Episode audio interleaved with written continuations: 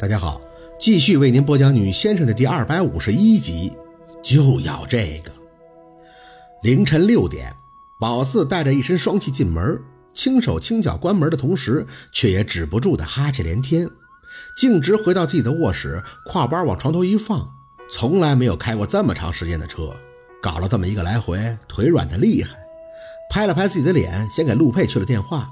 没等一声响完，那边就接了电话：“到家了。”嗯，宝四哑着嗓子应了一声，想想这前半夜还挺惊心动魄的。到家了，你别担心啊，我这都听了你的话了，找了个服务区睡了三个小时才开回来的。亏得陆佩来了电话，当时宝四在高速上迷瞪的一直开，一直开，差点睡着了，自己都不知道。陆佩的声音很沉，压抑着怒气，不悦的厉害。什么着急的工作，非得让你大晚上过去？还是地方农村？怎么那地方是放火了还是杀人了？让你连人都不带就自己跑过去了，薛宝四，你是不是比我找根绳子把你绑住了你就老实了？宝四是一点脾气都不敢有，想想他生气也是对的，要是不拿他当回事儿，不管他死活，那才不正常呢。不是跟你说好几遍了吗？就是一点急活，人家打听到我了，然后就着急找我，就是小孩子夜哭，哭得特别厉害，要断气儿了，然后别。一颗小冰雹砸得宝四直接哆嗦了一下，甚至能想到陆佩此时那紧绷的脸，嘟囔了一下：“嗯，没编，就是我做先生这点事儿嘛。你也知道，我做这个行当呢，就是为民请。你倒不如跟我说，你是为了世界和平呢。”宝四佯装听不出好赖话般的傻笑：“陆二，你别生气了，我真的不会有下回了。这次我也是着急，想着早去早点回，没合计自己开车手法一般，还精神总爱溜号的。”下一次我肯定走哪儿都带着小六，开车就让他开。你真别生气了。陆佩呢没吱声，知道他现在没空查他到底去哪儿了，做什么。就算是回头查到了行车记录仪，那也是看到了去趟苏小雨老家的黑山村。和陆佩说的也是去安远的一个农村。看事情虽然是瞎编的，但也是无奈之举。真正的目的没法说。陆二，宝四软着声在这边叫着：“我错了，好不好？”我知道你最近一直很忙，不但要到处飞，还经常要加班加点的。我这不都安全到了庞庞家了吗？没有下次了啊！真的。陆二，陆星月，宝四挑了挑眉，你再不搭理我，生气了啊！生气算什么？有本事你生个孩子我看看。终于不装高冷了，听到他语气轻了几分，心这就放了，笑了两声，哼，没你我怎么生啊？行啊，兔子，你这上道了。隔着听筒，好似都能看到陆佩此时勾起的唇角，暗夸了自己一通，不禁张嘴：“哎，你一直没睡啊？知道马莎莎安全回家了，我就可以眯一会儿喽。”“谁是马莎莎？我手法好着呢。”又看了一眼时间，虽然他的声音是很清醒的，可不管是说他还是开玩笑，那疲惫感都是可以捕捉到的。那你怎么还不睡啊？一直忙工作还是担心我呀？顿了一会儿，他回道。心里暖和，可嘴上还是催促他赶紧休息。这么下去，铁打的体格也不行啊。说到最后，陆佩应了一声：“等我回去。”说完又补充了一句：“别忘了带你的户口本。虽然是先给你名分，之后再见你的父母家人下聘，可我懂得明媒正娶，绝对不会委屈你的。”宝四垂了一下眼：“会不会有很多障碍啊？先且别说他家里人，他妈妈。”他家里那些师哥嘴里功勋显赫的长辈，人家会认可宝四吗？他就一个高中辍学生啊！只要你没问题，就不存在阻碍。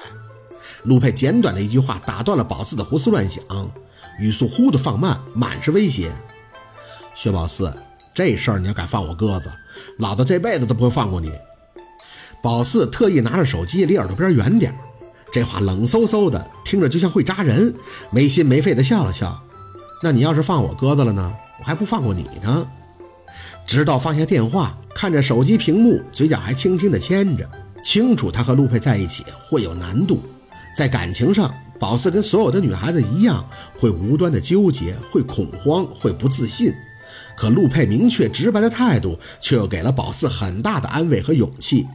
虽然透着那么一股子简单粗暴吧，但回头看，却是宝四喜欢的干脆利落。杂七杂八的东西想了一堆，慢悠悠的回神，视线最后落到了自己的挎包上，想着自己昨天从医院出来后的一系列举动，说走就走这四个字，还真是被他身体力行的演绎了一遍。下午四点多，从滨城开车一路到达苏小雨的老家，摸索着进村时，已经是晚上九点多了。从朝阳的养父母口中得知，苏小雨的大姨家就住在村里的小学校的土道对面。保险起见，宝四找到了黑山村小学，还特意打听了一个村民。大叔，那孙老师没搬家吧？孙老师，大叔听着宝四的话还愣了一下。哪个孙老师啊？宝四指了指夜色里黑漆漆的小学校。就是之前在这个学校教书的孙老师，他十多年前教过一个亲属家的妹妹，那阵儿他们家就住对面，就是那户。说着，还特意指了指朝阳养母说的那户人家的位置。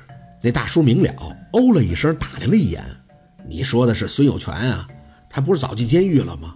干的那不是人的事儿。”宝四佯装惊讶：“哟，是吗？什么时候的事儿啊？听我家那个亲戚说，他挺好的呀。”大叔嘴里啧啧一阵。你家亲戚是村里谁家呀？他当年那么大的事儿，你没听说？宝四还是摇头。哎，我家亲戚姓贾，别的村的。